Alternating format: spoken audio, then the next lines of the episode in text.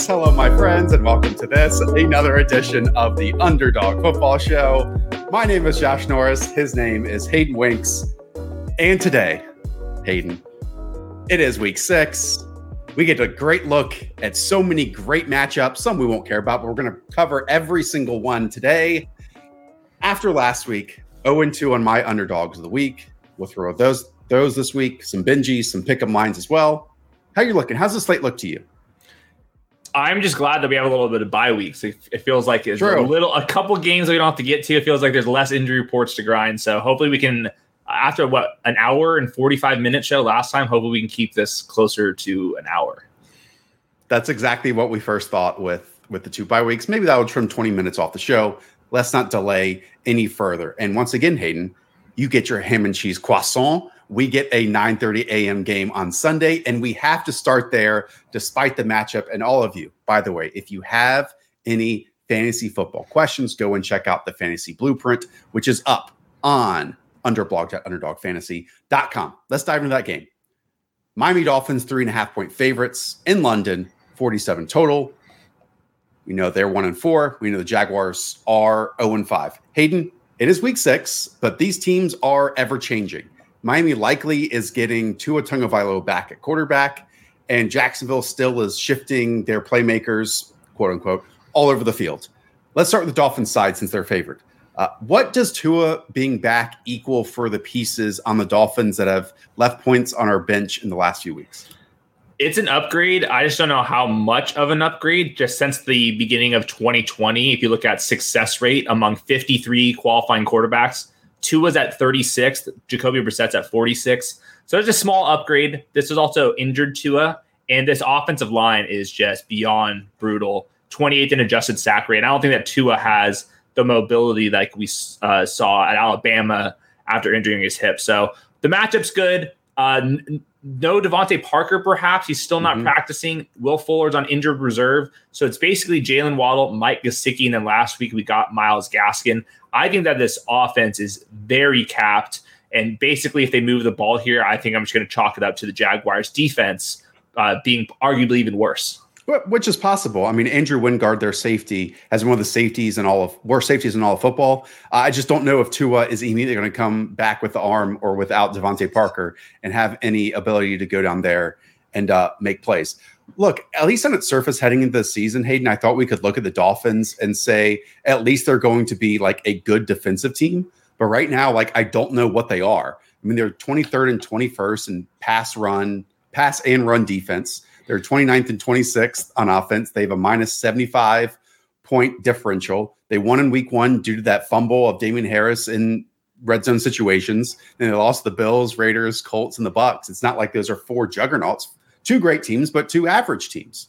So on the Dolphins end, it's it's where we're still acquiring information on this front. Yeah. And I think that mainly for the rest of like, you know, the 10 weeks of the year, while this isn't a fantasy spin, it's going to define Tua Tagovailoa's career, I think, as a Miami Dolphin with how much draft capital they have moving forward. Yeah, we'll see. He, it could be uh, Tua to Houston or something for a Deshaun Watson trade. We'll see. We'll track that obviously throughout the offseason. Um, real quick, going back to Myles Gaskin, I think a lot of people are trying to decide is it Mike Gaskin's season or not? And it could be. But of note, last week, number one in uh, op uh, opposing teams neutral pass rate with the Bucks. Everyone runs on the Bucks. The exact opposite for the Jaguars. The Jaguars are actually leading the NFL in uh, neutral pass rate against. Uh, so everyone's just uh, running the ball on the Jaguars. So we could see Myles Gaskin get a little more carries as usual. I would be pretty surprised if he sees six, seven, eight targets like he did last week. I wouldn't. I also wouldn't be that surprised if they mixed in Malcolm Brown a little bit more this week too.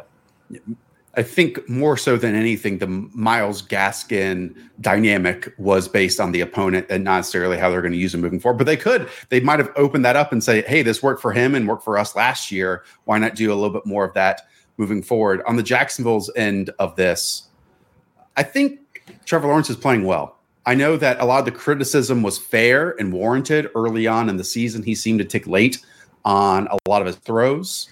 Um, he was making really dangerous throws as well. But if you just look at like the last couple weeks, they obviously had that missed flea flicker against the Cardinals that was returned for a pick yep. six. This past week, they had that fumble early on that was recorded for a, a fumble six. Then you see other plays with Trevor Lawrence, like a third and three outside the numbers throw to Marvin Jones for 25 yards. The same drive, it was like a second down and three, and he was forced to spin out the left. It was a beautiful ball to, to Tavon Austin down the field on the move. So while there's so many negatives going on with the Jaguars, at least it's a positive light that we can see like it's trending in the right direction, I think, for Trevor Lawrence the rest of the year.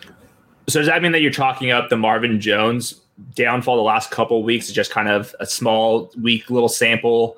Uh, to me, nothing's really changed. He's still the same right. player. In fact, DJ Chark, in theory, means that Marvin Jones should get more targets. I don't think that Dan Arnold's all of a sudden going to be popping and like. I mean, I kind of disagree with you to I a mean, certain extent, yes, but like not to to impact Marvin Jones. Look, well, when we think of the top twelve tight ends, and now you know Dallas Goedert's not going to play tonight. We're missing Rob Gronkowski. Like the names like Ricky Seals Jones and uh, you know Tyler Conklin are, are thrown out there at the tight end position. It wouldn't shock me at all if we look back and Dan Arnold from here on out, or even thinking last week is a top 12 option because as soon as they got him, he was featured in this offense and they're actually looking for speed and size and some playmaking ability. And while, you know, match up to a wide receiver or other pass catchers, Dan Arnold's not the quickest or the fastest, but in terms of like a tight end, he's very mobile and he's a receiver yeah. first as well. So I think he is going to be featured for this team he's a tight end two streamer, 32 of 43 routes last week, 10.2 expected half PPR points. That's all good. I, my,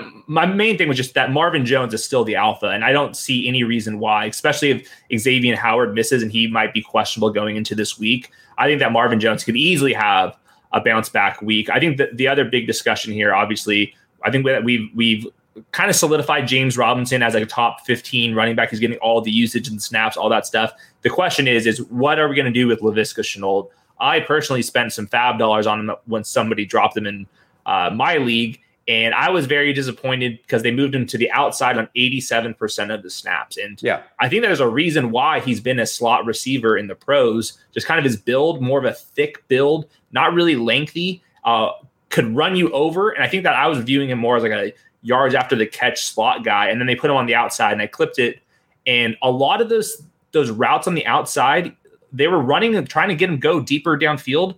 I never felt like the corners were very threatened by him. Correct. And I think that's just because he's not that fast. So I hope they move him back on the inside this week, get him some uh some screens and get him going in that way. I don't think that he's ever going to be like the 15 plus yard uh, downfield guy um, for the Jaguars. Yeah, it was odd when Chark went down. I guess because the game plan that they already had, they kept obviously Viska in the slot. Now they have put him fully on the outside. And really, it's because they want to get Jamal Agnew the football because he is that explosive. He is that Agnew. He is the you know manufactured touch player. As we talked about on the usage show, which everyone go out there and watch. It's the film versus data uh, video that you can find down below. Um, they are craving speed. And yes. Doesn't bring any of that, to be perfectly honest with you. And I'm not like destroying his career here, that he can be a power slot, I think is probably his best avenue here. But on the outside, he looks like Laviska Sanu.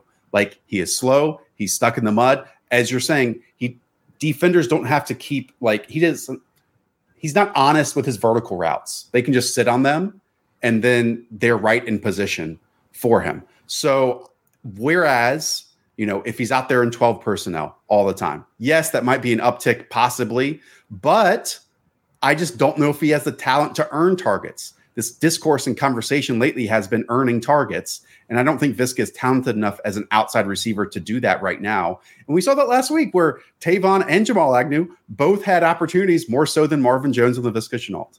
And what was so strange is when they moved Viska to the outside – he still wasn't an every down player. He only ran a route on 28 of 45 dropbacks. So typically, when you see a slot guy go to the outside, that means that they're playing in all all situations, like 12 personnel, right. the whole thing. Viska was in a rotation. He actually played fewer, uh, ran fewer routes than Jamal Agnew. So I think that Viska right now is a person to keep on your bench, and I think that there are going to be better days ahead. I hope that they put him into but not the for the season because isn't isn't Chark missing the entire year? Basically. Yeah, yeah, but don't you think that they can just move him to the inside and then he just earns a higher Who's target playing share? outside?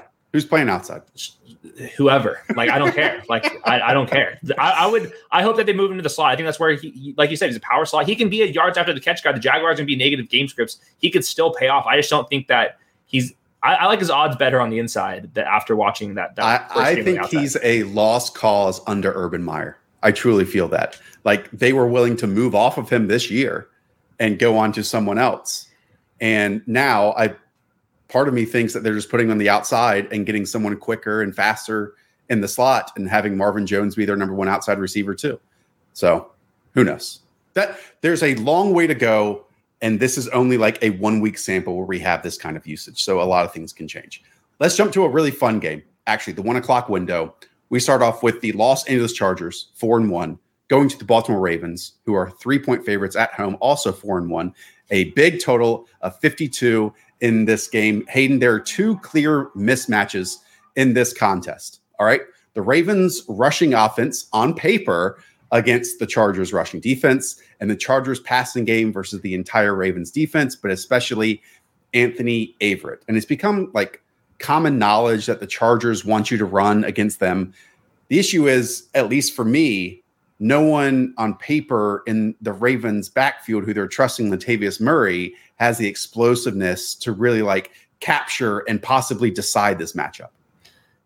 But Lamar Jackson could all of a sudden just turn it on. Sure. I, I, think Lamar Jackson could have like 100 plus rushing yards in this game. Uh, ESPN Seth Walder, he has uh, a, a, really cool column looking at uh, win rates on the offensive line. And he notes that the Chargers have eight men in the box on just 9% of their runs. And the league average is at 24%. And if you look, the Ravens offense has at least as many blockers as defenders in the box on 87% of the runs, the highest rate in the league. Basically, that means the Ravens are going to have somebody block every single person in the Chargers up front. And I think that Lamar Jackson can run loose. I hope they get Ty'Son Williams. Maybe this is the week where they can get a couple more, even if it's just 35% of the snaps, 35% of the carries to get some explosive plays going for Ty'Son Williams. But I do think that th- this is going to be a situation to monitor with the Chargers, just like last week. Nick Chubb went crazy. The Chargers are fine with the explosive play in the run game. They don't want the explosive play in the pass game. Yeah. And it's going to be a huge bat fight because the, the, the Ravens all of a sudden that's all they do is pass the ball, and they only pass the ball deep downfield. So you're seeing uh, it's basically the same matchup as last week. Uh, just instead of Nick Chubb, it's it's Lamar Jackson you know, I, I posted this tweet saying that Latavius Murray has 50 carries this season. Only one has gone for 10 plus yards. Meanwhile, Ty'Son Williams earlier this year, 31 carries, six have gone for 10 plus yards. You know, it's not just me and you, it's Will Brinson, it's Greg Rosenthal, it's it's Ben Solak. None of us claim to be smarter than than Greg Roman, but from an explosiveness standpoint, it just makes sense for Ty'Son Williams to be in the game, but it's a lost cause for us to talk about him. And Hayden, shame on me for pointing out the Ravens running game first because this is a pass first team at the moment. Let's bring in our new co-host, Brandon Staley, to really break down Lamar Jackson's game. You guys are all seeing what, what I'm seeing is that you're seeing a player that's never played in the NFL. There have been some guys similar, but there hasn't been anybody like Lamar Jackson. Uh, he's truly one of a kind. He's truly a rare player, um, rare competitor and all you got to do is go back all the way back to high school, Louisville, you name it. Everywhere he goes, you know, he's doing something, you know, amazing right before your eyes. And since he's become the quarterback of that team, you know, you've seen what's happened. Uh, and I think the thing that's unique about Lamar is that there's danger on every snap, okay? And there's danger running the football, and there's danger throwing the football. And how he runs the football, it can be within the design of the play, designed run game for him, and it can be designed, you know, outside of the play. And I think that uh, they do a really good job scheming to create air for him to take advantage of, um, because they also have really good players to defend in the passing game. And sometimes what's challenging is when you defend all these weapons that they have, you got to, you know, some people forget that he's, you know, the, you know, the most dangerous guy that they have. So um, he's just truly a remarkable player. Um, and, you know, I think you saw his performance the other night. Uh, you know, this league is, you know, full of uh, superstars, but um, he's certainly at the top of the list. Take it away, Hayden he's just the best communicator too. Like he's so smart, and then he's also the best communicator. This was his second best clip of the week. His best clip was when he's talking about John Gruden, how he spun that about actually talking about the minorities, who is actually the problem in the situation, not John Gruden's comments. So uh, Brandon Staley is just the best. I right now, coach of the year, he's at plus 450. Smash that. Like that's that's automatic. And I'm also on top of Brandon Staley as the Chargers for my upset of the week. They're catching a couple p- points here. And if you look at EPA per play, the Chargers offense a tick better than the Ravens. But the big thing, and like it's came back to bite us before, but the Ravens are still missing 17 guys on injured reserve. The Chargers are at five. So it's a, it's a very healthy Chargers team relative to uh, the Ravens. I really think that Brandon Staley is going to really figure this thing out. And I, I, ultimately think that Justin Herbert can go one for one against Lamar Jackson. Is incredible as Lamar is. The the one thing I got to give it to you here, Rashod Bateman. It seems like he might be playing, might be on a snap count. It sounds like uh, Sammy Watkins. He hasn't practiced this week, so we could see a Rashod Bateman versus Sammy Watkins uh, situation immediately here. Do you want to? I mean, do you think we should be picking up Rashod Bateman? Do you think you want to start him in deeper leagues? Where do we go from here? So we had this conversation Sunday night in our instant reaction shows. It actually might have been Tuesday, but I think earlier this off season when we didn't understand what this Ravens passing game could be, a lot of the conversation was built on well, it's either Rashod Bateman or Marquise Brown. You know, like it was going to yeah. be one alpha wide receiver and then Mark Andrews there. I think we're at the point where we talk about the Rams, we talk about the Chargers, where we talk about the Bills, the Chiefs, you know, these multi pronged passing games. Maybe in three or four weeks, we look at the Ravens and say, hey, that's a possibility. That Marquise oh, yeah. Brown kind of is the sponge for all the targets he's already getting. That Rashod Bateman occupies the targets that like James Proche, Devin Duvernay, Sammy Watkins is getting. And somehow, Hayden, and I was looking at this, Mark Andrews has turned into Travis Kelce in a lot of these situations. In terms of when they're facing zone coverage, uh, Mark Andrews is like just finding beautiful openings. Like he's threatening vertically, turning around, and just has you know the the the right to get open. And what did we see last week against the Chargers? David Njoku went off. Now I think that the way and the the avenue to get there is going to be slightly different because actually a lot of those David Njoku big plays were kind of delays where he was pass protecting, then delayed out or flooded out, and then boom, caught passes and then ran for long gains, which is very different. He was kind of an inline tight end, and we know Mark Andrews that's not exactly his game.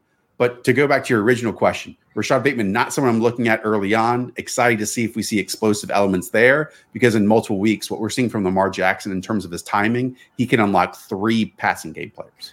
The difference is right now the Ravens are 11th in neutral pass rate. I mean, they were an outliers. Them and the Titans last year, 32nd and 31st in neutral pass rate. They're 11th right now, and their pace because they're passing the ball more has gone from lower levels all the way to 18th. So it's not like crazy like the Bills or anything like that, but this is a downfield passing attack. We know that downfield passes are more valuable and they're passing the ball more and playing with more speed. So I'm with you. I do think that it's going to be probably more inconsistent for someone like Rashod Bateman. But if Rashod Bateman's as good as we think he is, now we know that I think that this passing offense could maybe pick two of the three pass catchers every week and they'll have big weeks and one guy misses out. But but before it was like we're hoping we get one.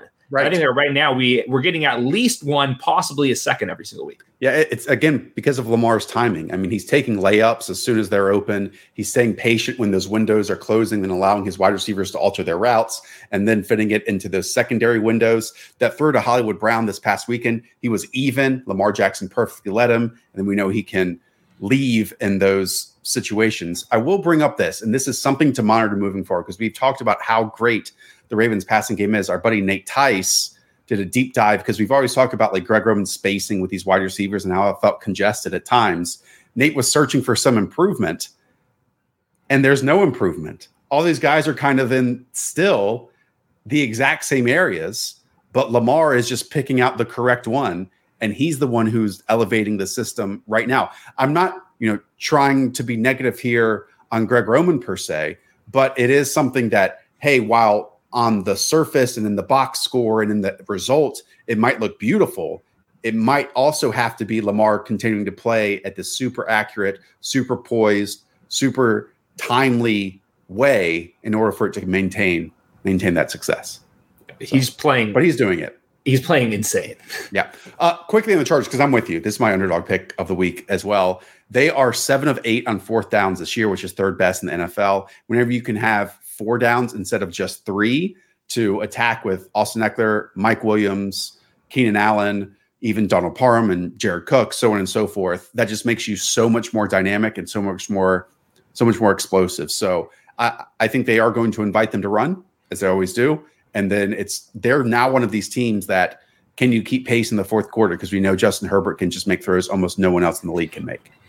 Yep. Last note on the Chargers: Keenan Allen has converted one of his ten red zone looks into touchdowns. That's going to regress. I just traded for Keenan Allen in one of my leagues. I'm very happy with that. When you're this high in uh, fourth down aggressiveness, neutral pass rate, neutral pace, all that stuff, you got Justin Herbert, you got Brandon Staley. It's you're going to get some serious points from the Chargers. I, that was the the one thing when I was looking at all the Vegas lines and the spreads and all that stuff. The over under for this game was just it came out way too low. Yeah. These teams are balling out and they're they're changed teams in how aggressive they are and how pass heavy they are.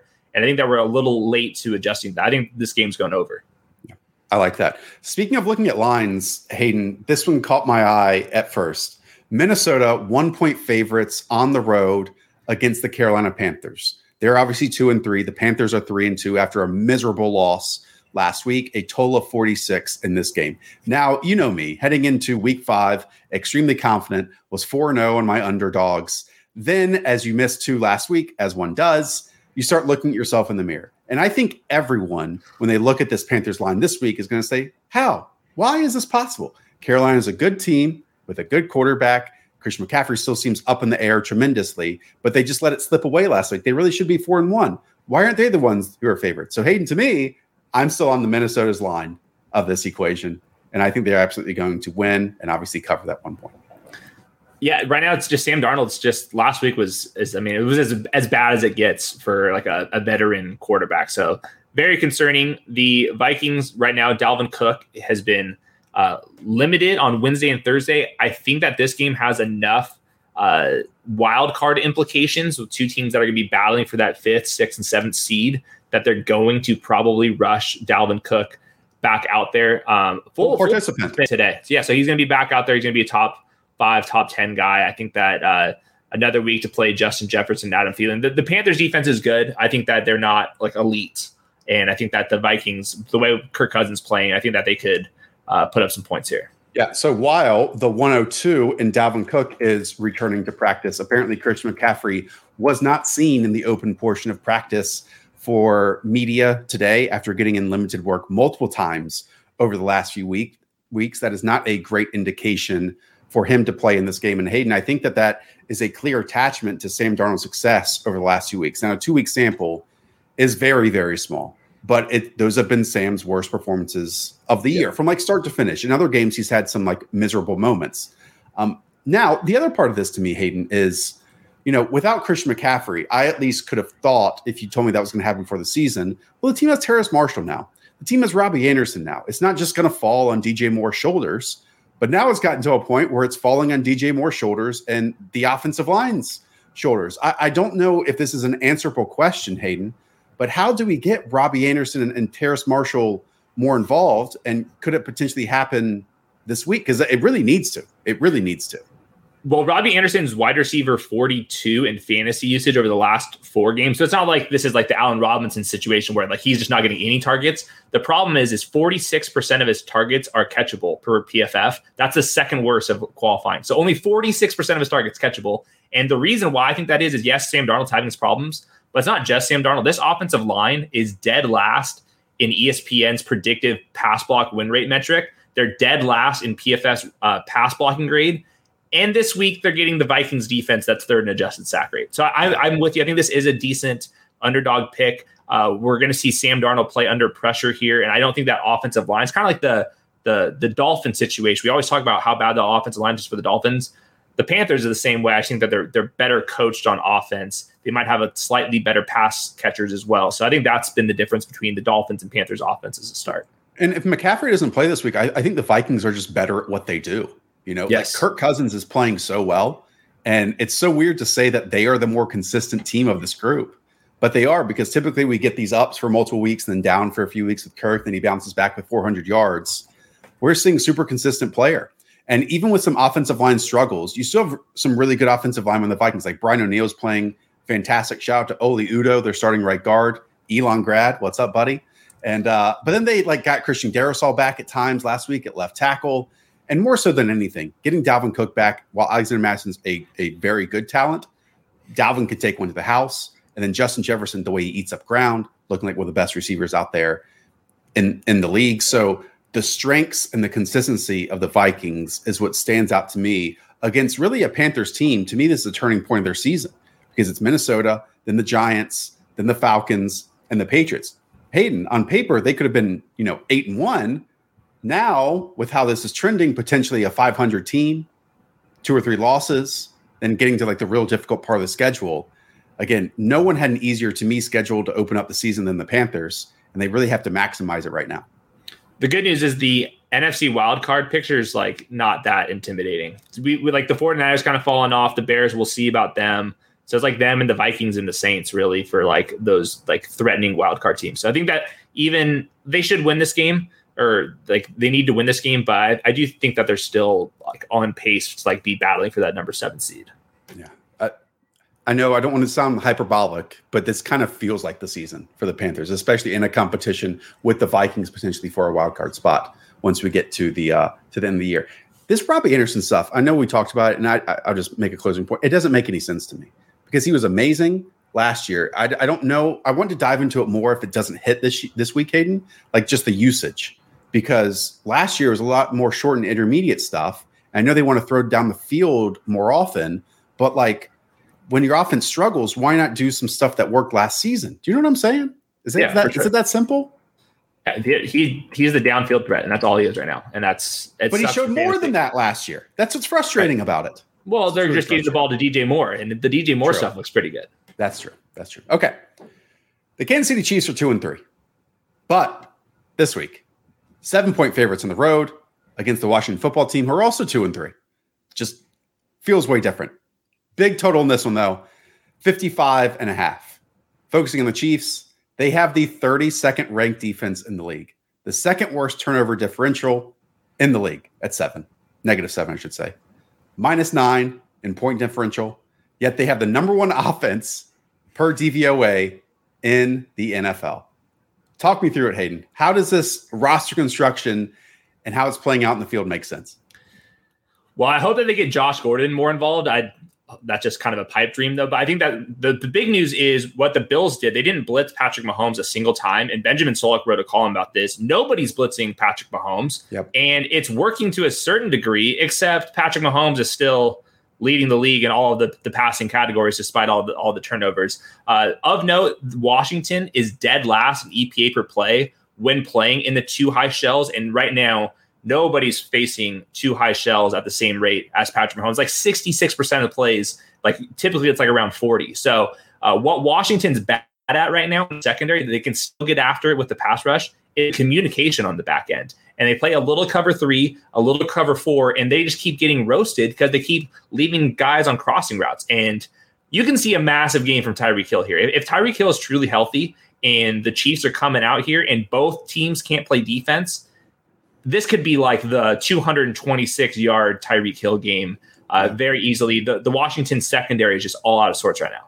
Yeah, I'm, I'm with you. I don't know if we can pick a Benjy for Tyreek Hill because that's a bit too easy. Yeah, but Hayden, it, it kind of has been two different seasons for Tyreek. I mean, in weeks one and week four against the Browns and the Eagles, he combined for 22 receptions, 383 yards, and four touchdowns. But then you look at the Ravens, which is a well coached defense, the Chargers, Brandon Staley, the Buffalo Bills, who have turned their defensive game around in comparison to last year with talent and coaching, 15 catches for 133 yards and and no touchdowns. So I'm with you. Tyreek Hill, possible massive game here because to me, I don't know what Jack Del Rio brings to the table right now. And it's also vanilla. And there were times last week when Landon Collins, uh, no, it wasn't Landon Collins. It was someone. No, yeah, it was Landon Collins. It's like a single high safety, and they just ran right by him. Like, what Yep. the hell is going on? That's not the player you want back there. But I'm I'm with you with with Patrick Mahomes. He has eight completions of 20 plus yards this season. That's 14th in the NFL. That's fewer than his counterpart in this game, Taylor Heinicke. Fewer than Teddy Bridgewater, and the same as as Carson Wentz. But still, this underrated aspect of Patrick Mahomes' game is the quick game and the short game and all that kind of stuff. You just get like a real explosion spot when defenses aren't good enough, talent wise, or coach well enough to hit those downfield shots. And we expect them in this game, I think. We, we don't need to lose sight just because the Chiefs defense is so bad, what the offense is doing. They're first in EPA per play, first in success rate, second in EPA per dropback, first in success rate on dropbacks, third in success rate on rushes. So I mean, like this offense is like never seen before, and it's just dink and dunk, dink and dunk all the way down the field. But it's impossible to stop. They just had a bunch of red zone uh, turnovers, but a lot of those are very right. fluky stuff. Like, and if they convert those, we're talking about Patrick Mahomes and Tyreek Hill and Travis Kelce going like all the way uh, to the moon here. So I, I, think that this is a good spot to fully bounce back. I don't trust Washington's uh, secondary at all right now.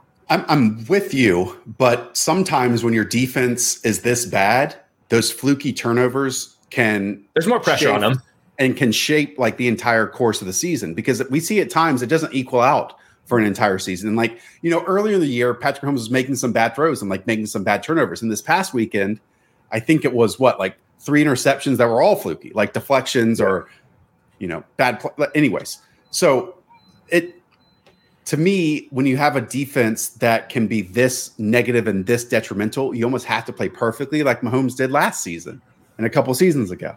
Yeah. You know, um, what about the running backs? We haven't talked about the running backs at all here because with no Clyde Edwards-Helaire, I even looked at this. They have the fifth ranked offense, rushing offense, according to DVOA. The run blocking much better than the pass blocking. So I like CEH as a player, but as a talent, it's not working out for him. He's not bringing anything to the table. Then enter Darrel Williams. You can probably say the exact same thing about him and Jerick McKinnon as well. So, like, what I'm trying to say, if CEH was productive in certain areas, and especially high value touches, I think Darrel Williams can be equally as productive in those areas and those high value touches. Agree. Last week after CH got hurt, uh, Darrel Williams outsnapped Jerick McKinnon 24 to 8. And when you just look at the profiles of a Jerick McKinnon passing down back, and when CH got hurt, they were down three scores to the Bills. So, like, if Jerick McKinnon was getting only 25% of the snaps when they were getting blown out, and now the, the Chiefs are seven point favorites here, we should expect a bunch of Darrel Williams. I think that he is an upside RB2. You can pick up Jerick McKinnon just just for lulls, but I think that uh, if he's playing on the field, that means things have gone uh, pretty bad for the Chiefs offense, I think. Just quickly, it has been back to back DNPs for Tyreek Hill this week, but I think we all expect him to play. On the other side of this, let's talk about, and obviously Joe Joe Thuney's been out as well, and he's one of their most impactful offensive linemen. Uh, Washington's been dealing with some injuries, as we know Curtis Samuel, Logan Thomas, Dyami Brown. One we've focused on is Antonio Gibson. Whenever you talk about the Chiefs offense, you need to bring up the running attack on the opposing, the Chiefs defense, the opposing rushing attack. Antonio Gibson, this is straight from Scott Turner's mouth. No, he's good. He's not limited. We take care of him during the week, so we make sure he's ready to go. Once Sunday hits, he's ready to go. So, Hayden, Antonio Gibson, the game plan for Washington here should be to run the ball early and often. And Antonio Gibson might be the biggest beneficiary of the Sunday slate for sure if the Chiefs don't score 21 points in the first quarter. It's like that's like the big thing. So you're playing with fire here, but I, I, agree that uh, Washington is going to want to run the ball. The problem right now, though, is Brandon Scherff hurt his knee. He's probably not going to play. And right now, rookie right tackle Sam Cosmi, he didn't practice on Wednesday because of an ankle injury. Right. Right now, he's fourth in run block win rate per ESPN. Fourth out of all tackles. So that's their best two offensive linemen and the two really strong run blocking offensive linemen. So we have to kind of pay attention to see if those guys get back because that would kind of counteract some of the uh, poorness of, of the Chiefs linebackers.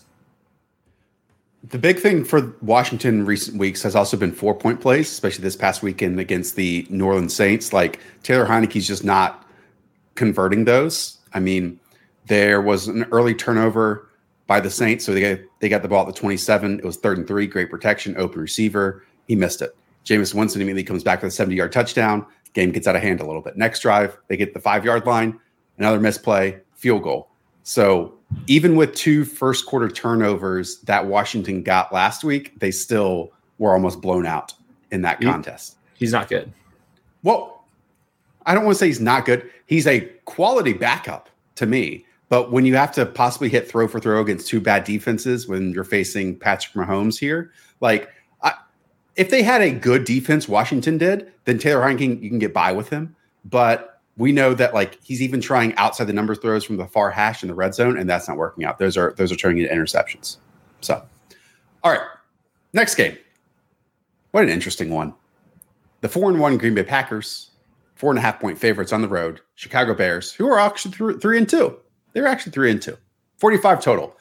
We have to start with the running back position here, Hayden, because rewind back to week five. Montgomery on IR, Damien Williams. We expect him to hop in, and he did with a good amount of touches. I think it was 19 last week, high value touches as well. Well, just as we started booting up this show, Damien Williams has been placed on the reserve COVID list. So that brings us to rookie Khalil Herbert. Your thoughts after watching Khalil Herbert last week? Coming in as a rookie, I thought that he kind of is a stocky runner, can run between the tackles. And that's exactly what he did uh, in, his debut, and he was a basically a cutback machine. I was very intrigued by his tape, and I noticed after rewatching it that he actually was playing in the two minute drill situations, and that was in the first half too, when Damien Williams was still like heavily involved. So I thought that was pretty interesting that they trusted him. He had an awesome uh, blitz pickup as well in the middle of the game. So I think that right now it's going to be Khalil Herbert's season. We can see 20 touches because right now the Bears if you just look at what they're trying to do on offense, they're 28th in pace, 28th in pass rate, and they're getting sacked a ton still. And they're really very inconsistent moving the ball through the air right now with Justin Fields. So I do think that they want to be pretty balanced in offense, especially against the Packers. Historically, the Packers, a lot of too high coverages on the back end, and they are inviting you to run the ball as well. So uh, very interesting stuff for Khalil Herbert. He his tape I thought was definitely passable. I think that the role is bankable, and I think that he is a volume based uh, RB2, even if we expect the Packers to uh, win this game. Yeah, I'm with you. Even though I look at this Bears offense at the moment and I'm still waiting to see something or like figure out their identity a little bit without David Johnson, because like now in two wins, Hayden, that have been pretty convincing. Just, uh, excuse me, Justin Fields only has 37 passing attempts for 320 yards and like very few design runs very few chosen runs on passing plays. And if you like ask me again in the summer, like, hey, we're getting Justin Fields as the starter here, I would expect downfield passing, explosive plays, opening it up. And we're not getting any of that. And they're still well, winning. They're still winning, but we're not really getting any of that. But I think part of that is the game script they found themselves in the last two weeks. Yes. So I think that's the biggest thing is they weren't threatened because their defense is actually playing well. And that's that's like just good coaching and good scheme right now because there was a lot of turnover on on the Bears um, this offseason.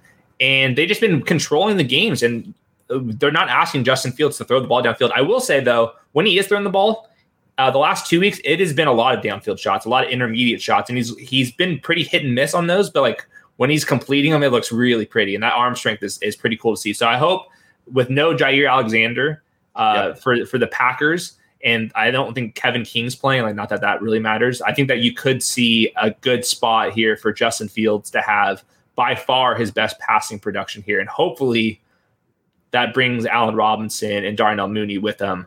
Um, but it's I, I, would still not feel too great uh, trotting Allen Robinson to starting lineups.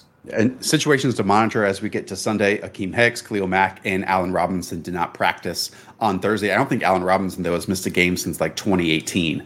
So we expect him hopefully to uh, to be out there. Anything on on the Packers end of this, Hayden? Because we know constantly Aaron Rodgers is able to find Davante Adams on the outside. The one name that has popped up in recent weeks is AJ Dillon.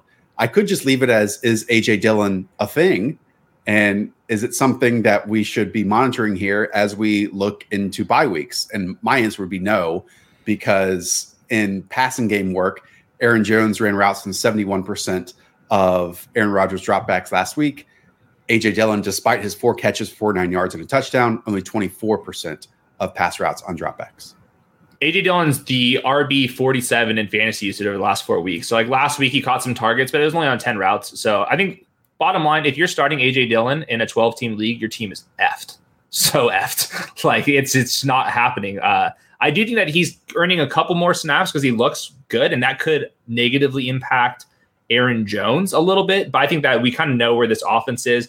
One exception, though, is this week we got good news. Center Josh Myers and then Elgton Jenkins, who they've been playing at left tackle, he can also kick into guard. They both practiced on Wednesday after missing. So the Packers' offensive line really quietly, they're always very well coached and hasn't impacted them too much.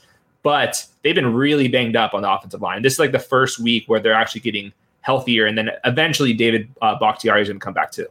Okay, ready? Light bulb moment here. Okay. In order for the Bears to win, they have to mimic what the New Orleans Saints did in Week One. All right.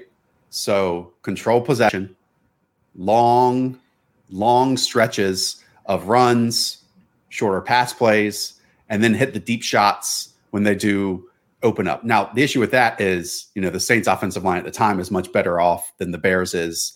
At this moment, I'd put Alvin Kamara up there instead of Khalil Herbert, even though we think Khalil Herbert is a fine start this week as well.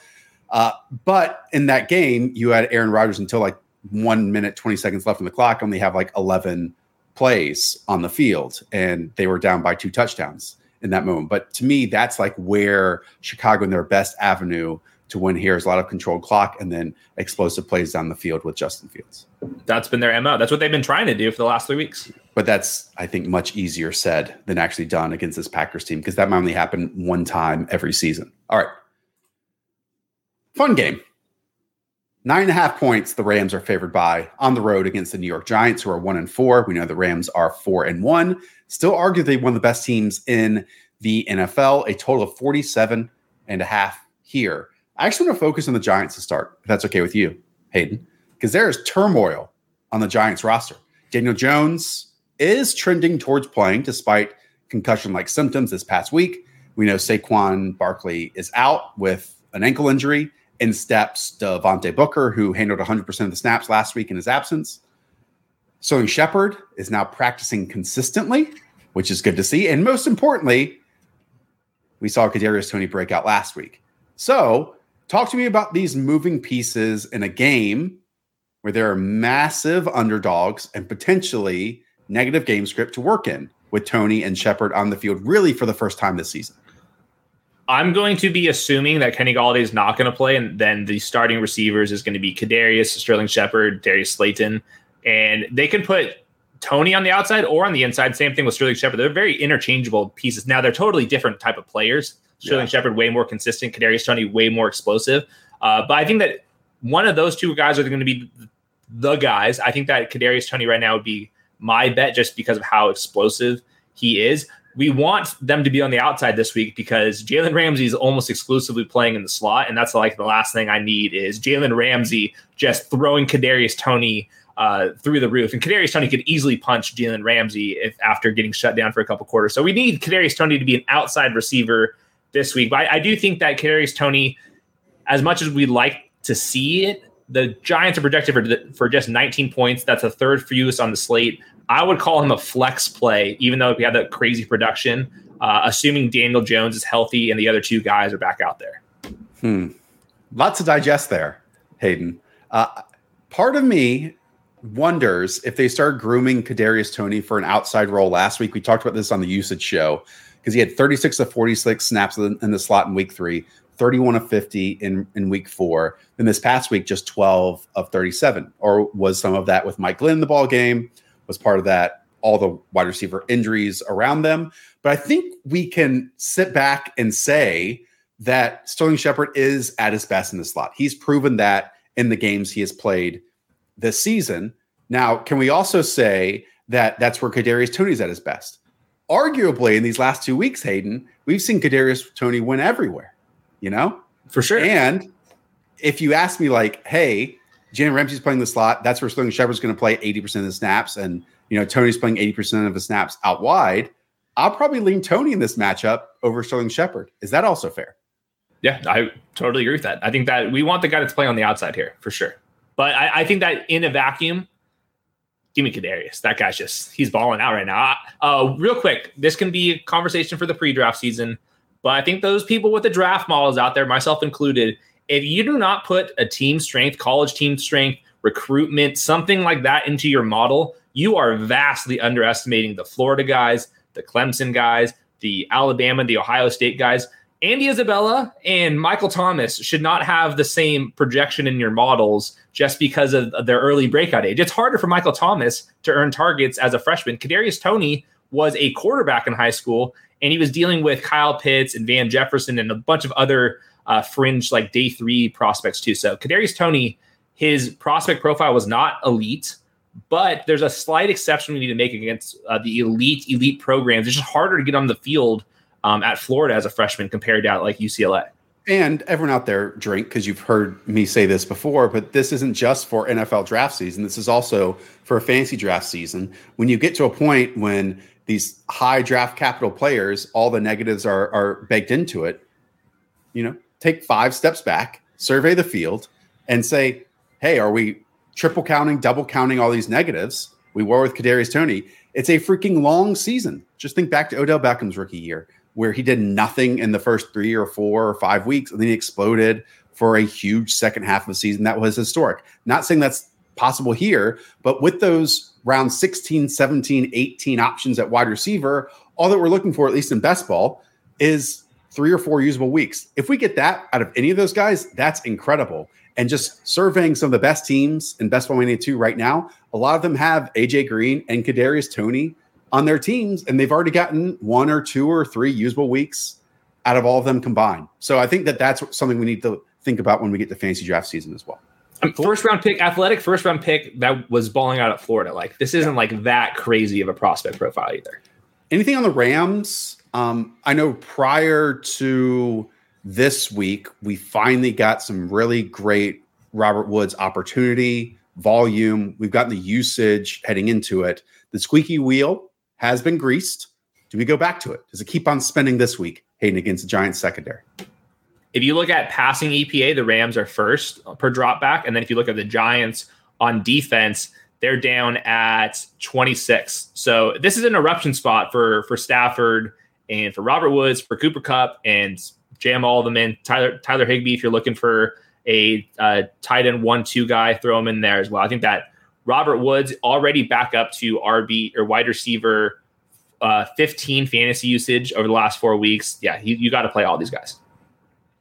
All right, let's jump to the three and two Cincinnati Bengals going against the 0 and 5 Detroit Lions, a total of 47 and a half year. And actually, a little surprising to me, Hayden, the Bengals just three and a half point favorites here. I know it's on the road, it's in a dome. Let's talk about the Bengals offense real quick we know that Ja'Marr Chase is running hot. Tee Higgins, who for long portions of fantasy draft season was going neck and neck in drafts next to Ja'Marr Chase, had seven targets for five catches and 32 yards in his return. He's the type of player that people get an itch to put directly back into their lineups when he returns the field. Well, last week wasn't great. What about this week, Hayden, against potentially the worst secondary in the NFL in the Lions? The last two weeks, the Bengals have been passing more in neutral situations. That also cor- correlates with Joe Mixon and not playing every down. With Samaje Perine being uh, probably ruled out, I think that Joe Mixon's going to come back in here and be an every down player Uh-oh. like he was. I got some news for you. What happened? Did you see this before we go? Yeah, Joe no, Mixon this, did this not practice fine. here today. Are you this sure? Is, this is going to tell be the people why it's okay. This is going to be a day out. There's quotes that they were going to play through and, and, and limit him. I think that Joe Mixon's going to be out there.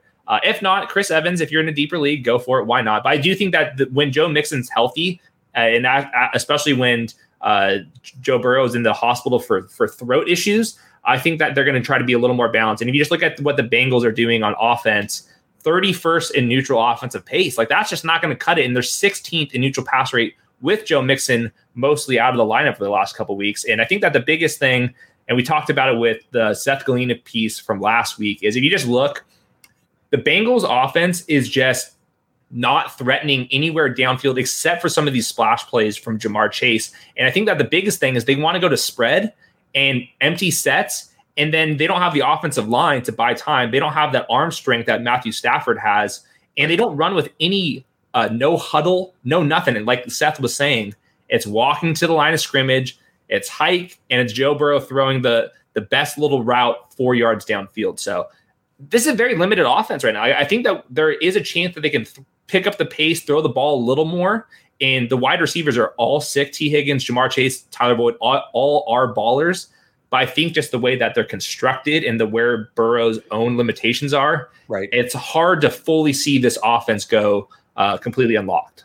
And I think that's where the dilemma still pops up because while we're still here in week six and maybe we should detach ourselves from where we drafted some of these players. It can be difficult, especially in offense, Hayden, that is creating explosive plays as Ja'Marr Chase. And some people sit back and say, well, why can't those go to Tee Higgins? Why can't Tyler Boyd make things happen? It's because, like what you're saying, if they are throwing down the field, it's only to Ja'Marr Chase. I mean, he has and 20 plus target, 20 plus yard targets, 12 of them this year, and he is even more than running hot whatever the the player is before then because he has six catches and on those six catches he has four touchdowns. And yeah. look, I am not going to be the one to predict when that ends, and I'm absolutely not going to be the one to predict that's going to end against the Detroit Lions. But I don't think that is sustainable in the way that the Bengals are playing right now. And then it also limits both Higgins and Boyd in unison, like when they're combined, because the volume just isn't there yeah. either. So it's to me, it's start Ja'Marr Chase, and like as we hit buys, the other Bengals options at wide receiver get a little bit better, but they are not running with pace, they're not running with volume, and they're not running in terms of large air yards unless it's unless it's Chase. And that's it. That's where we are with the Bengals right now. The the Tee Higgins stuff's a big deal for Tyler Boyd in particular. He's averaging four fewer expected half PPR points. That just his regular usage is not there because they're just not running enough pass plays right now. And with all that said, they're playing the Lions. The Lions. Let's stay positive. Their five, their five best uh, defensive players are not playing. So yeah. like, take all that stuff and just set your lineups as usual this week, but kind of keep this in the back of your head of just like keeping the expectations in check for the Bengals. And look, who knows what happens with the Bengals as we go along. Now, does Joe Burrow, at least to my eyes, look healthy? Absolutely not. Is he like turtling in the pocket when there's disruption? Yes, he is like Seth Galina wrote, is Zac Taylor using the table of contents of Sean McVay's playbook? Yes, he is. But it's working, and we're just not trying to question it in the moment, but warning that there potentially could be a change as we move forward as they face or face more difficult opponents. All right. Uh, real quick, real ahead. quick. I almost picked Joe Mixon for my Benjy of the week. So we'll, we'll, we'll track the almost picks as well. Like that. Houston Texans, Indianapolis Colts. We can keep this one quick. Colts are nine and a half point favorites here. They're one and four. Both teams are one and four. Total of 42 and a half. While still, and so many of you love this analogy, Carson Wentz looks like a trebuchet out there throwing the football. He's at least comfortable in a Frank Reich offense. And more importantly for us, Hayden, he's getting the football to Michael Pittman through an accurate ball somewhat last week that Pittman turned into a touchdown. Um, there are still pieces that we love. I think that we can start Michael Pittman on a weekly basis and we can start Jonathan Taylor on a weekly basis. Is there anyone else in this game of relevance, or do you just want to stick to those two names? Nope. And then I'll throw in Brandin Cooks on the other side. You can play him. He's not getting shadowed or double bracket coverage from Bill Belichick. And I think we can get out of here. Michael Pittman, Brandin Cooks, Jonathan Taylor, you're starting those guys and you're getting the hell out of here. Do you want to add that David Johnson looks dope in the passing game? They're getting him out there motioned out as like a legit wide receiver. It's a lot of fun. Uh, I think that the Texans, what they did to the Patriots last week was entirely fluky. Uh, narrow win there for the Pats. And uh, I'm excited to see when Tyrod comes back, though, because hopefully they can get some of that magic that they got earlier in the year as well. All right. Halfway point, a little more than that. Almost time for the four o'clock games. Before we get there, everyone, 60% of you that watch these videos, these programs, this content, not subscribed. You fools. Haters. What are you doing? Haters. I'm even seeing new people in the chat. Love the chat, by the way. If you're listening to us on the podcast feed, be in here for these live shows. Roe is here. Scampers, as always. Dave, Nathan with an E, Nick, Ryan, all of you are answering each other's start sit questions. I absolutely love to see the community around this show blossom as we move forward.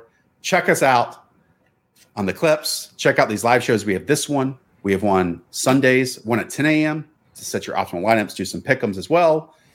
Another instant reaction show at 7:30 on Sundays, and our usage show bridging the previous week and the next week on Tuesdays at 5:30 as well. So be on the lookout for those. Like and subscribe, all of you. I appreciate it. On the road to 10K. Okay.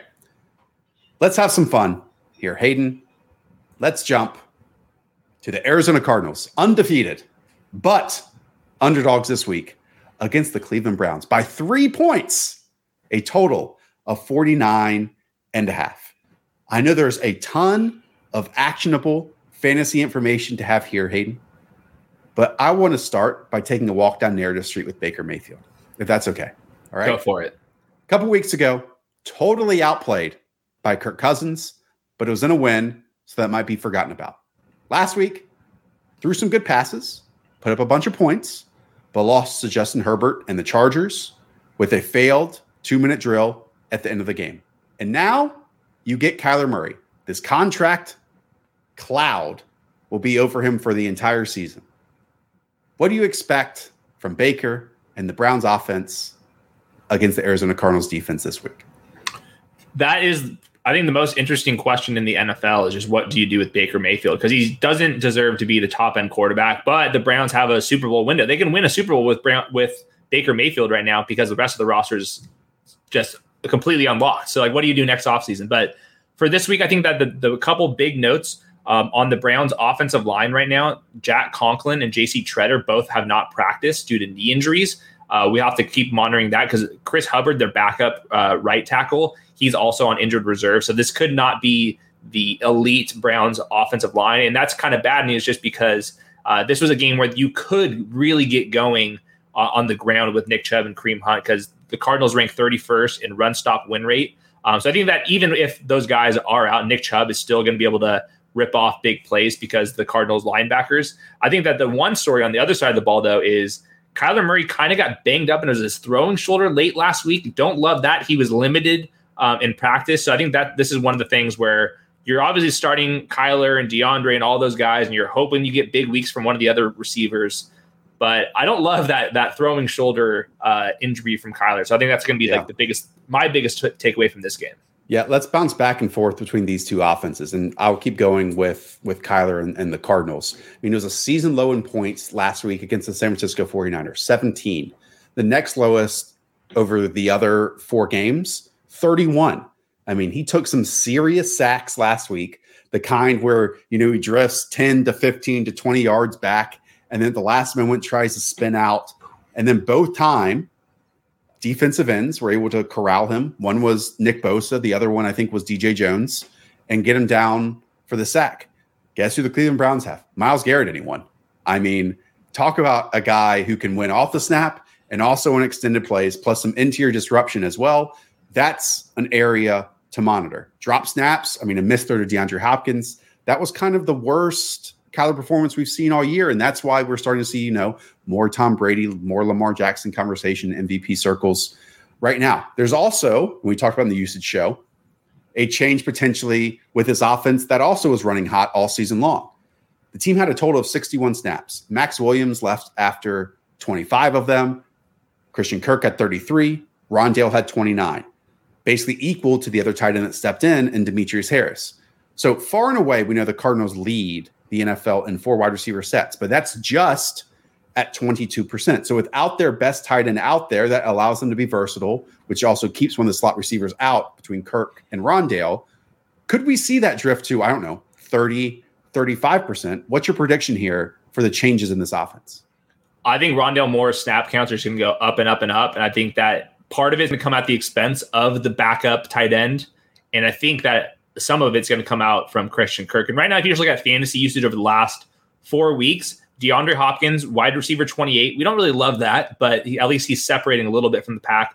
AJ Green, wide receiver 49. Rondale Moore has actually overtaken Christian Kirk, wide receiver 53 to wide receiver 59. So if I were ranking these, I would go Nuke, AJ Green, Rondale, and then Christian Kirk. And I think that we're going to start seeing uh, the boat go up for all of them, but in particular, the uh, Rondale Moore here. Something to track Denzel Ward if, if he's going to play or not. When I whenever I'm watching Denzel Ward, he looks really good. So yeah, um, he would get DeAndre Hopkins if if he's able to suit up.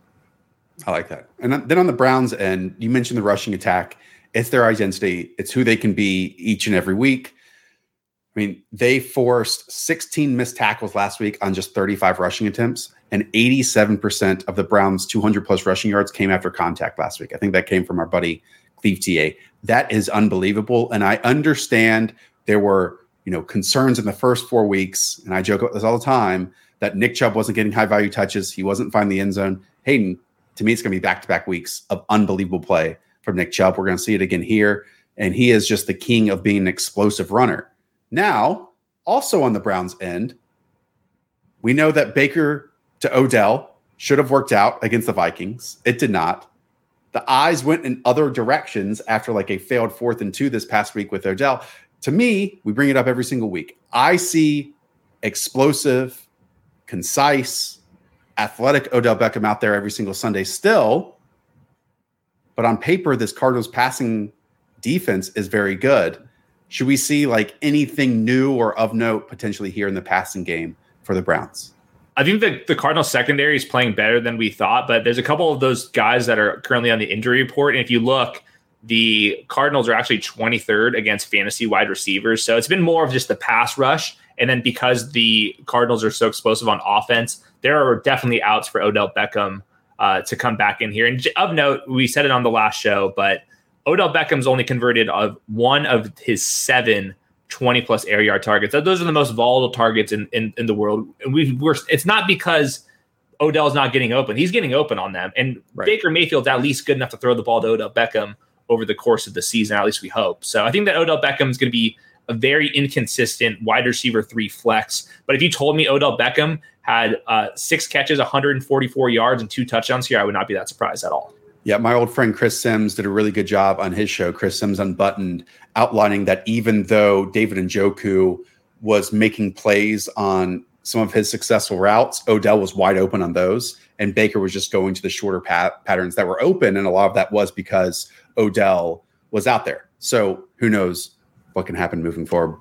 But again, the talent is still there. By the way, on Pick'em, on Underdog, as you can see, Kyler Murray, 321 total yards Right now, that's the line against the Cleveland Browns. Baker Mayfield, 256 passing yards against the Arizona Cardinals. As always, you can turn your free $10 into 200 in one day by picking five correct. Use promo code the show. Skip the guacamole. Deposit on Underdog for the first time, and you get that free $10. Pick five correctly, and you get 200 bucks off that 10 bucks. 20 exit. Go out and do it. All right. Also, Rodney Hudson might be out for the Cardinals. That's a big deal. They have these weird COVID situations as well. Chandler Jones is on the COVID list despite being vaccinated. There are two more unnamed people. So that's another dynamic to monitor as we go along. Also, like Nick Chubb's not practicing yet. Like, there's a lot of things. Kareem Hunt hasn't practiced this week. Like, this is a game on Sunday morning on our on our pregame show in the mornings on Sunday that we're gonna have to like recover. There's too many good players, and all of them are like either have the vid or they've got a twisted ankle or something. We got to play the best plays, Hayden. Yeah. We got to do it. Let's jump to the uh, Dallas Cowboys, four and one, four point favorites on the road, 51 total against the New England Patriots, who are two and three. You and I talk about every single week. This is a much different Dallas team than open last season as like the number one passing offense, throwing it all over the field because they had to. Now, what we have established with Dallas, Hayden, is that they can beat you in every single way. They can have a Tony Pollard game. They can have multiple Ezekiel Elliott games. They can have a both backfield game. Then, if you have to against Tampa Bay in the opening game, you can let Dak unleash it to Amari, CeeDee, and then Michael Gallup. Or you can play conservatively in some ways, pick your spots with downfield plays, sit behind the running game, and a you know league average to above average defense. To me, that's enough to cover this spread of of four against the Patriots. What do you think? Same. the The Patriots are struggling. They, yes. they almost lost to the Texans, and there's like a not a huge ceiling.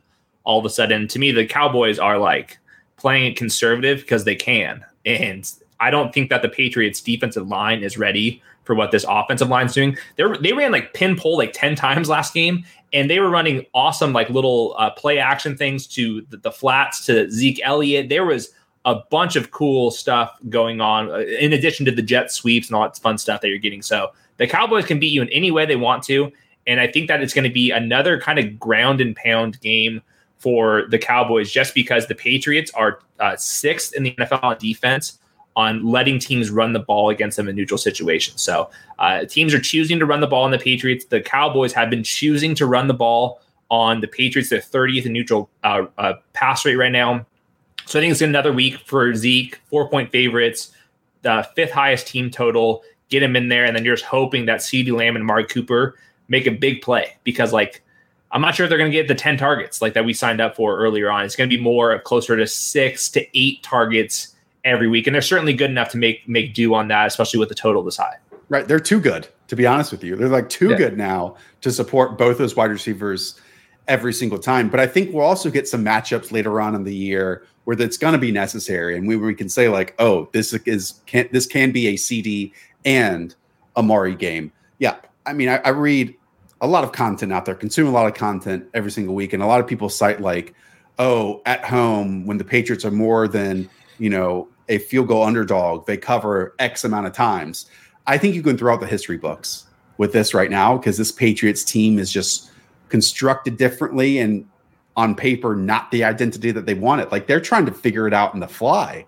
Hayden, it's it's pretty clear when you consider like Jonnu Smith they gave a whole bunch of money to isn't even running pass routes and not being a good player for this team. And when you go and rely on your offensive line that was in COVID situations and not healthy, and you might gain some those pieces back, it's pretty clear that they're like an 11 personnel team, a spread out team, and letting Mac Jones deliver the football. And that's not who they wanted to be right now. We do need to talk about this backfield though on the Patriots. So let's bring that up. I have this from Mike Reiss. Now, this came out this morning where Damien Harris was limited or didn't practice, excuse me, on Wednesday, did on Thursday morning. But here on Thursday, Mike Reiss believes that Damien Harris may or may not be in action. That almost certainly would lead to Rhamondre Stevenson. But more importantly, possibly because this game script, Brandon Bolden is obviously the one with passing down work this tweet was before the practice on Thursday, Correct. though. So I think that Damien Harris is going to play, and I think Damien Harris is going to start even after the fumble. They kept using him. Yep. Late in the game, Rhamondre Stevenson got in when Damien Damien Harris was like actually out, and Rhamondre Stevenson himself right now, it's he's not getting it done either. He's 99th out of 103 running backs in PFF grade for running backs. He has a fumble. He's averaging 2.1 yards per carry. So it's not like he Rhamondre's not as good as Damien Harris still. So if Damien's out there, Damien's going to play. And I think this is not the game script for Damien Harris to have a, a big game, but hopefully they get two of their linemen back from last week. Uh, right. We now we now officially know Trent Brown's on injured reserve, so we can't like can't hold out hope for for Trent Brown. Like we made it through five weeks trying to do that. It's not going to happen. So the offensive line is going to be bad. I think it's like 28th in in PFF grade right now. Um, so it's just going to be a bunch of weird Damien Harris. None of the ceiling here is is very no. appealing. No, I mean it, it's it's whoever's getting those touches inside the five yard line, inside the ten yard line. Damien converted one. He was three inches from converting another one, and uh, that would have made his day. That would have made his day. And I, I'm with you. I mean, as soon as even after his fumble, and even after one of his injuries, because he, he, sustained two this past weekend, they still tried to Damien Harris out there over Rhamondre Stevenson until he was like finally ruled out. That's when Stevenson got in. Shaq Mason, their guard, he should returned to practice yeah. too. So the, the, the three of the four linemen that they were missing last week should be back. Yeah. Jakobi Meyers, end zone or no?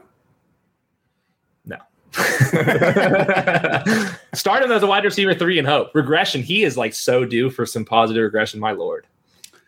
Las Vegas Raiders, they are three and two. They have a new coach. The Denver Broncos, who they're facing, are three and a half point favorites, also three and two, with a total of 44 here. I don't have many notes written down for this game. Hayden, it stands out to me that on the Broncos side of this equation, Courtland Sutton, I believe, is second in the NFL in air yards. Uh, Melvin Gordon continues to be limited or mispracticed throughout the week.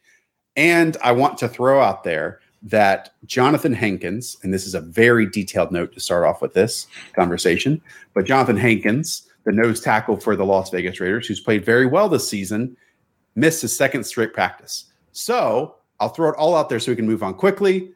Javonte Williams, Benjy, big call, but Javonte oh, Williams, Benjy. Man, wow, you are aggressive. Okay, big call. Uh, yeah, this would be the the game script that you're hoping for, and especially if the Raiders come out flat without uh, one of their better players too. But I mean, last week, week five snaps, Melvin Gordon 36 of 30, Javonte Williams only at 25. So I still feel like we're a couple weeks away from the Javonte.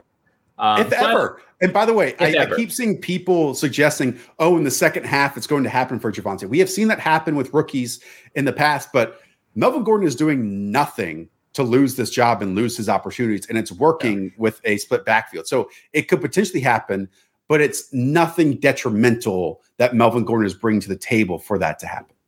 Yeah, he's totally fine. Like totally yeah. fine. He, he's exactly what the Broncos signed up for when they when yes. they signed him. Yeah. I'm with you. I'm with you. Okay. I guess we can move on from that game. Anything on the on the Raiders? And we talked a lot about Josh Jacobs in the uh, usage conversation. If you want to check that out, that show, that show from Tuesday. All right. Real quick, uh, people are asking what's a Benjy. Our Benjy of the week is us predicting a hundred yard performance. So running backs, wide receivers, whatever happens, uh, I'm balling on them. Josh is doing okay on them. I, am not. I'm not loving the Javonte call, Josh. You. You're not? This is bold. This is bold, man. Hundred bands. Hundred bands. I was not uh, expecting that one. Had to bring that one out. I'm glad I still had that one up uploaded. That's good. hopefully uh hopefully you're on the YouTube video to check that one out. Okay. Prime time games. Geno Smith back in our lives on the two and three Seattle Seahawks. 42 and a half total in this one. Sorry, Geno, with Pittsburgh favored by five points, and they're also two and three. Let's start with a serious statement, though, Hayden. Chase Claypool has an opportunity, not just a top 24 week last week, top 24 week this week, but potentially a top 24 wide receiver season the rest of the way. You ready for a good Benjy call, Josh? Chase Claypool, Benjy I almost hated that one to week. you. My lord! So the reason why, obviously, Juju Smith being out opens up a twenty percent target share. That's what he had in the first two weeks when all three of the receivers were healthy. The big note, though, is just the the two wide receiver sets. And Juju Smith led the team last year with 44 of them, Diontae 36, Chase Claypool did at four. So he was not involved in any of those situations. And I think that right now they the Steelers have incentives to play two tight ends. Pat Freiermuth's look totally fine to me. They have Eric Ebron. And right now, like the rotation for the third spot is going to be James Washington out wide or Ray Ray McCloud in the slot. And just historically, if you look, uh, wide receivers playing in two wide receiver sets average 0.64 more yards per route run than compared to when there's three wide receivers on the field. So we know Chase Claypool's a baller. Uh, Big Ben doesn't look maybe as toast as we were thinking. Like maybe he left it like at nine to 10 on the on on the toaster instead of 10 out of 10. And I think that Chase Claypool has plenty enough skills to overcome this. And the Seahawks defense is just beyond pathetic, 25th in passing EPA. So that's how you do a Benjy of the week call. I'm looking forward to being what four four and two going into next week. Hundred bands, hundred bands. Had to do it for Stampers in the chat. A uh. loyal follower, a loyal viewer. He asked for it we put it out there. I like that. I like that a lot. The thing on Big Ben, it's it's up and down every single week. And Hayden, we even saw it last week where he was forced to hold on to the football. Whenever he gets like touched in the pocket, he's down on the ground. He's he's flailing. It's like a turtle who can't turn over.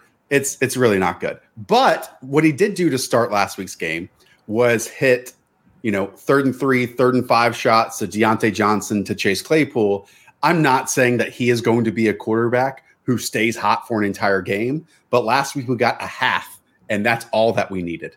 That is all that we needed. My only request is I know Rayburn Ray McCloud is going to see most, most of the slot wide receiver snaps, but when we get 12 personnel out there, if we can get a little bunch set with Chase Claypool to operate him closer to the line of scrimmage, closer to the formation, and allow him to, you know, work that middle of the field area because he can just outrun. He's an alpha. He's an alpha man. He's a beast. There's a lot. Go ahead. Over under 13 and a half targets for Diontae. Under. Okay. Under. That's a lot. 13 and a half targets is a lot. I don't know, man. What does this offense change with Geno Smith at quarterback in Seattle? You know me, I've had this galaxy brain theory that even from his days in West Virginia, it was a lot of crisp passing, it was a lot of timing passing, and we haven't gotten that from Russell Wilson ever. And you know, even from week one, it was, you know, some layups and then just taking your vertical shots. To me, I'm still trying to figure out what Shane Waldron is. And I think it always starts at the top with Pete Carroll and just his identity of what he wants his his offense to be. Uh, it's an impossible, you know, thing to predict. But how do you expect Geno Smith to operate and function with Tyler Lockett and DK Metcalf? I think he's one of the better backup quarterbacks just from like the one glimpse we've had. We've at least seen him be somewhat productive in general. So I think they'll be fine. And but the problem is the Steelers defense is is getting a little bit better, um, a little healthier. So I think that they're going to be um, it's going to be a tough spot for for Geno um, on the road on Sunday Night Football in in Pittsburgh. But I, I, do think that he has enough skills to throw the ball to six foot four, 230 pound DK Metcalf. And I think that Tyler Lockett has more than enough juice to make some big plays. And like you said, if your theory of this is a quick game, uh, freaking air raid West Virginia, toss it out to to Tyler Tyler Lockett, we could we can see we can see them at least stay afloat. So I, I I'm kind of viewing it as like, all right, drop them 12 spots in wide receiver rankings, each of them. Uh, now Lockett's more of like a wide receiver three, Metcalf's more of like a wide receiver upside wide receiver two, and then just get out of there. I think that this this shouldn't completely crater the yeah. offense. We hope. I'm trying to close my eyes and like envision what it can look like. I think to me, it will hurt Tyler Lockett more because the way he gets home are those, you know, beautiful moon deep shots that Russell Wilson throws better than anyone and how they're like so in sync with that. I don't think Geno's going to do that. But with DK, he is someone who can take a slant or take a curl or take an over route to the house and almost any quarterback can can match up with him with him there of course, the Vegas is projecting the Seahawks to score the second fewest points of the week. So like we have to keep our expectations in order. If if we get a big game from either one of Lockett or Metcalf, I'll take it. And I think that the Chris Carson stuff, even if he does come back, he's just not being targeted. The game script's going to be bad. There's not going to be as many goal line opportunities. So I think that Chris Carson goes to the bench. If you need Tyler Lockett in your lineup, I'd start him, and then you're for sure starting DK Metcalf. You have to kind of roll the dice there. All right, one more game. Everyone that's here, right now. Appreciate the chat, just having a great time with each other, with us. Like and subscribe if you're tuning in on the podcast feed. Check out the YouTube, Underdog Fantasy. Just having a great time. Let's close out with a fun one. Buffalo Bills, Tennessee Titans, total of 54. The 4 and 1 Bills, another team, arguably, who I might put number one, the best team in the NFL at the moment. I mean, Josh Allen last week, not much volume, but 20 yards per completion against Seems good. the Kansas City Chiefs. And now, guess what? He gets the Tennessee Titans defense. I mean, also, how many defenses out there? Oh, I'll get to that in a moment. Let's just talk about the Bills, okay? Because in some ways, Hayden, there are two key pieces of this offense that a lot of us didn't or couldn't predict be fantasy viable each and every week. The first one is Dawson Knox, who's being re- left out there all the time now who's also an intermediate and downfield threat. And if he's taking away from anyone, it's Cole Beasley. And then in the running game, because the Bills now have a great defense, Zach Moss is being an important piece in the second half of these games as well, because he's the trusted player when they're in positive game script. And I think that it's going to stay like that just because Zach Moss is going to get all these goal line opportunities. He's right now is the RB 13 and inside the five opportunities per game over the last four weeks when he's been healthy. So that keeps him into that flex consideration. And then Dawson Knox, tight end 11 in routes, uh, tight end two in red zone targets because once again, the Bills offense is dialing up.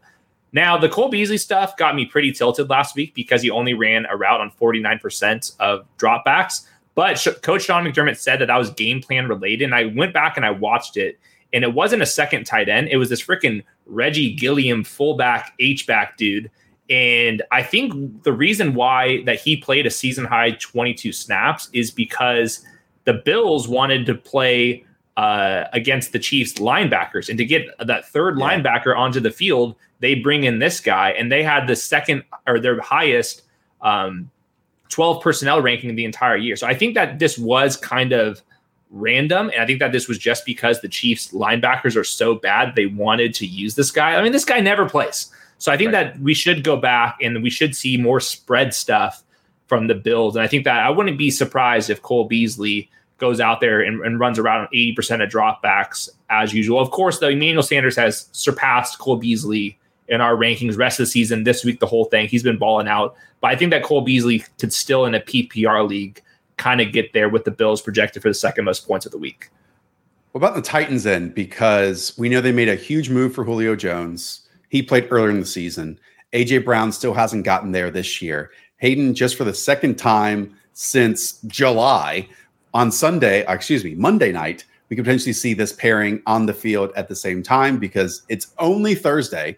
Well, Julio Jones has gotten, I think, two full practices in this week. Ryan Tannehill, when I look at like these quarterbacks and go through these offenses each week, Ryan Tannehill's still extremely accurate, still dominating as a play action passer. At some point, it's a very long season. It would be shocking if both AJ Brown and Julio Jones don't put it together at some point this season. I will note though that Ryan Tannehill is bottom five in EPA per dropback under pressure, and right now the Titans are uh, 31st out of 32 teams in adjusted sack rate. Not great news when you have the Bills who can rotate about what nine defensive linemen right now. Yeah. So I think that he's gonna have to play better under pressure. And obviously, when you're throwing the ball to like freaking Nick Westbrook and these guys, it's way different than AJ Brown, who's a positive regression candidate. Go listen to the last episode about that. Hopefully, they get Julio Jones there. Um, but this is the right game environment for those receivers and for Ryan Tannehill to have a, a bounce back spot here. The problem is just the Bills' defense looks way better. Tre'Davious White did a great job against uh, Travis Kelce last week. He can play against the physical types like an AJ Brown, but still, I think that AJ Brown positive regression in this matchup. I think that he could uh, take a, a, pretty big big game here um, in negative game scripts. Now, what we've seen, he's the cover boy this week. There are no comparable players to Derrick Henry in the NFL. So just like stopping him and slowing him down, the way to do that is to get positive game script on the Titans. It's not necessarily that you can just stop Derrick Henry one on one. Now, your point about the Bills defense is, is one I wanted to bring up because, like, how many defenses in the league can you put out there and say, okay, this unit changes the game? Like, in certain times in previous seasons, we've said that, you know, about the Rams defense, about the Steelers defense, the Jaguars defense, like a decade ago, it feels like. I think the Bills are that unit this season, which is terrifying when you consider they're attached to this offense as well. And a huge departure. And I think this is why people aren't saying it yet about this team because they were awful last season. I mean, they were one of the bottom five, bottom seven units in the league. But Leslie Frazier, Sean McDermott, defensive minds, they continue to build strengths on strengths. Their two safeties are almost interchangeable in how they do things. And they're fast, they're athletic, and they're deep. And that is what's frightening week on week, where again, if we want to respect one defense in the league, I know there's a lot of big names out there, and the Bills might not have like that one premier player. But right now, in terms of their health and their status and how they're playing and how they're changing things up on a weekly basis, it feels like to me, the Buffalo Bills are that team.